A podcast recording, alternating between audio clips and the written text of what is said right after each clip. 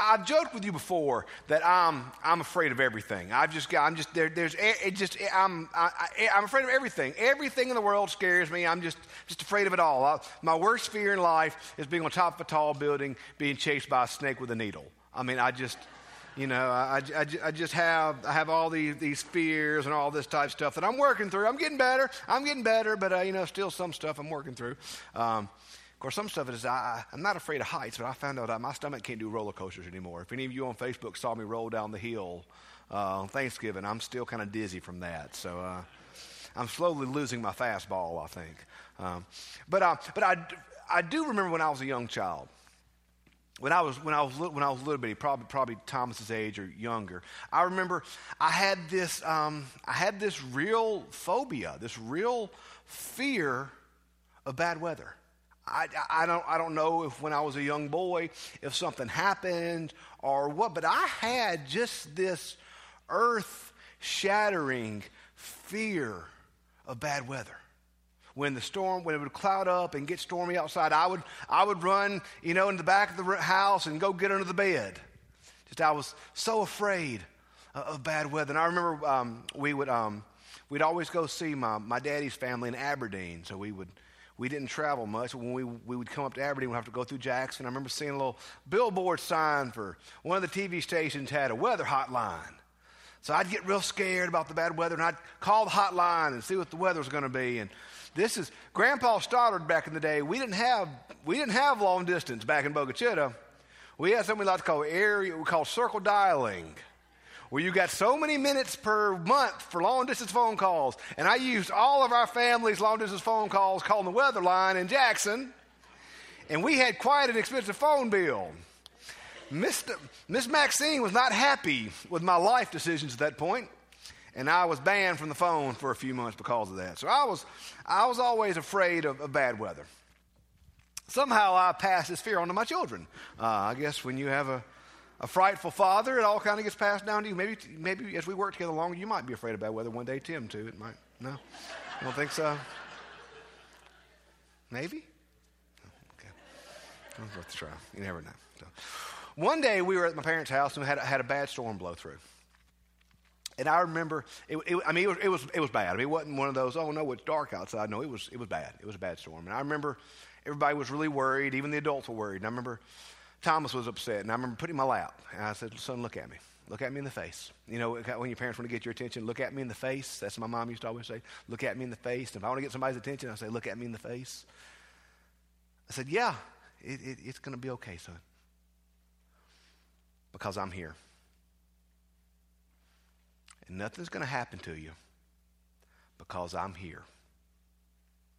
I know you're afraid, and I know you're scared, but it's okay.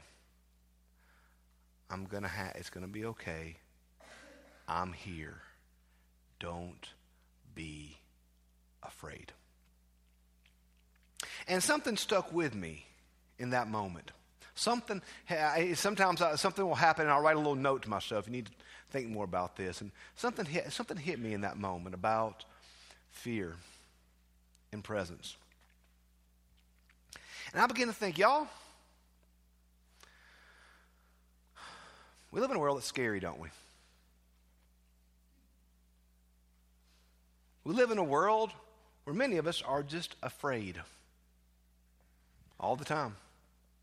Afraid of, of circumstances in life. We live in a world of terrorism now. We live in a world uh, uh, uh, of, of discord, in a world of violence, a world where we, we have to go through these drills, and, and, and literally, I feel like our world sometimes is on edge. I mean, do you ever just feel like sometimes you could give the world a timeout? And say, okay, y'all, for five minutes, we're going to sit here and just be in timeout together. Are we all good with that? I mean, that's how I feel like sometimes the world is right now, that we just need a worldwide timeout. And I begin to think about how, what fear looks like. And here we are in Advent, and we just talked about peace and, and Jesus Christ being the Prince of Peace. And how in the world can we talk about peace When the world seems to be spinning out of its, off, its, off its axis. I mean, as Christians, as believers, don't we almost look ridiculous? In this world we live in, full of violence and full of discord, and here we are in our church talking about peace. Don't we almost look ridiculous to the world? I hope so. I hope we look ridiculous. Because we should. Because our values not, are not their values. And our hope is not their hope. And our peace is not their peace. We should look different. If we don't look different, we're not doing it right. I tell folks, if you tell folks a, that you're a Christian they go, Really? That's not a good sign. That's funny. You can laugh at that.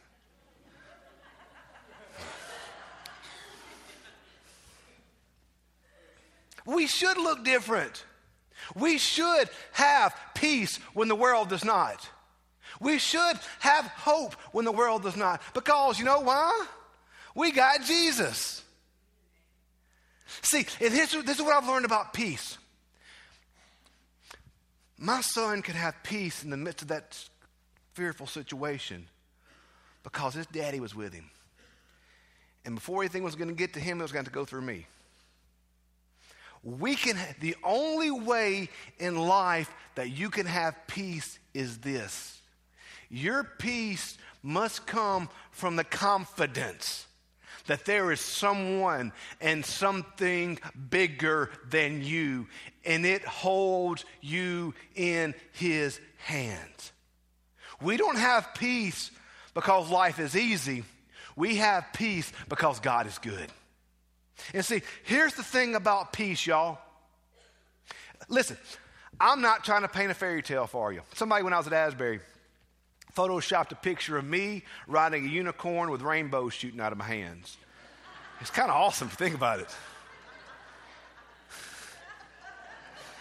I might make it my profi- profile picture later today, Tim, just for old time's sake. But I did, they did that because I always said this life is not rainbows and unicorns. Life is not easy, y'all. I'm not saying there aren't things out there to be afraid of. I'm not saying there aren't things to be worried about. I'm not saying there aren't big things, big things that are troublesome, big things that are worrisome. I'm not saying it's easy. What I am saying is that God is bigger. I'm not saying we don't have problems. I'm not saying we don't have troubles. I'm not saying there are not legitimate things that can steal your peace and steal your hope and steal your joy and steal your life. I'm not saying those things aren't real. I'm just saying God is bigger. And that's why we have peace. Peace is not absence of conflict. And peace is not absence of fear. Because if peace only comes when there is no conflict, and if peace only comes when there is no fear, we will never have peace. Peace is not the absence of those things. Peace is the assurance that Jesus Christ is bigger than those things. When he was born, the angels said, Peace among men. Peace to all those whom God has rested his favor. They didn't say, and everything bad, poof, is gone. They said, the Prince of Peace is born. Peace is not the absence of these things. Peace is the assurance, the hope, the confidence that God is bigger.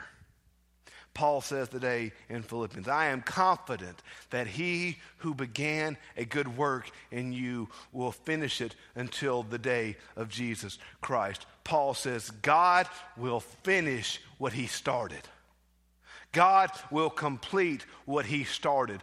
Our peace is not in ourself. Our peace is not in our circumstance. Our peace is in Jesus Christ. Peace is not a concept, peace is a person. And that person is Jesus Christ. Apart from him, you will not know peace. Peace is not an act of will. Peace is not, is not a hope. Peace is not an intellectual belief system. Peace is a person. And that person is Jesus Christ. That peace comes only from that. And y'all, it's easy for us to sit here in church and say these things and say, yep, that's right. The difficult things, I always say, the challenge of church is not Sunday morning, the challenge of church is Tuesday afternoon when church is worn off. You know how you have that coworker you like to pray for? Pray for them real hard around the neck, lay hands on them. Pray for them real hard. I'm not going to look at Tim. I'm not because he. Nothing. Oh, well. One day you'll laugh. The challenge of faith is, do, is do the things that we do today impact those Tuesday afternoons? You will not have peace by having no fear and having no conflict. You will have peace by resting in the assurance that Jesus Christ is bigger. And the one who began the work in you will complete it until that day. The faith stuff is hard. Because here's the thing sometimes God blows up our plans. Sometimes we, we got it all. I'm a planner. I got I can have it all planned out. And sometimes God just goes, boom. Nope. We're not doing that.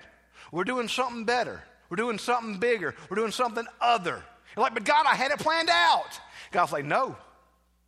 I had a, some friends of ours that were in the process of adoption. And they, they had decided and prayed through and decided they were going to do adoption out of China. And they, you know, they, they, they'd gone down the road. They'd spent the resources and the time and the money. And they, they'd done everything you could think about to get ready for this. They had done everything. And they got ready to go to China. I believe they'd almost booked their flight to go pick up their baby. And right before they were going to go, they got a phone call said, Nope, not going to happen. All the work, all the effort, all the time, all the money, all they'd done to get ready for this, it was all gone. Like that. And they were devastated. Oh my gosh, devastated.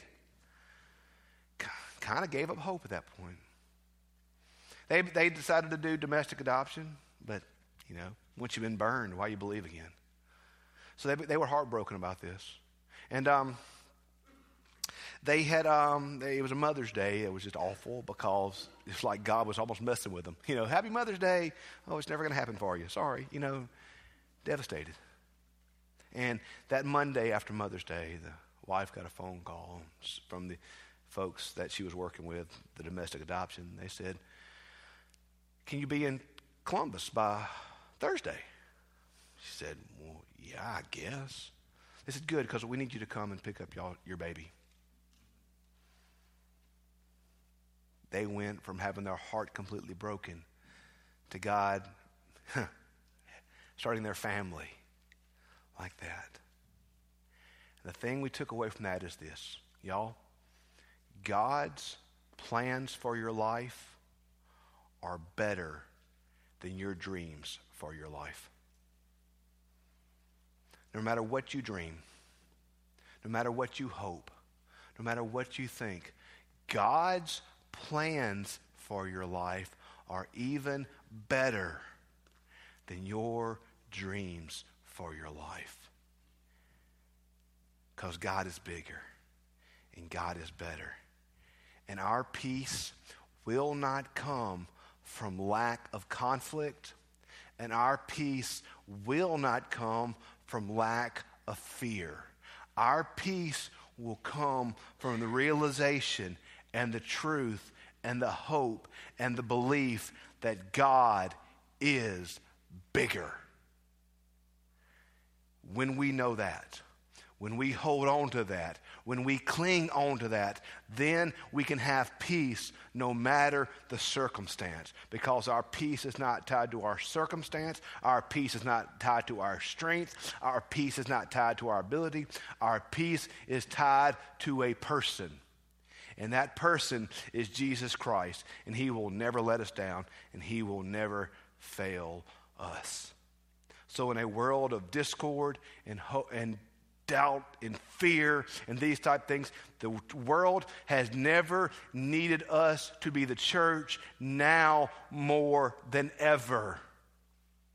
We have got to have peace in the midst of a world coming unhinged. We've got to have peace in the midst of a world that is afraid. We've got to have peace in the midst of all these things because, yes, we do face terrorism and we do face doubt and we do face, face fear. And we do face all these things. But, y'all, as the church, we have got to believe this truth that God is bigger. He is. Don't give in to the darkness. Don't give in to the fear. Don't give in to all these things. As the church, we have got to live out the words that we believe. God is bigger. And that, and that alone, is the only place where our peace will come from.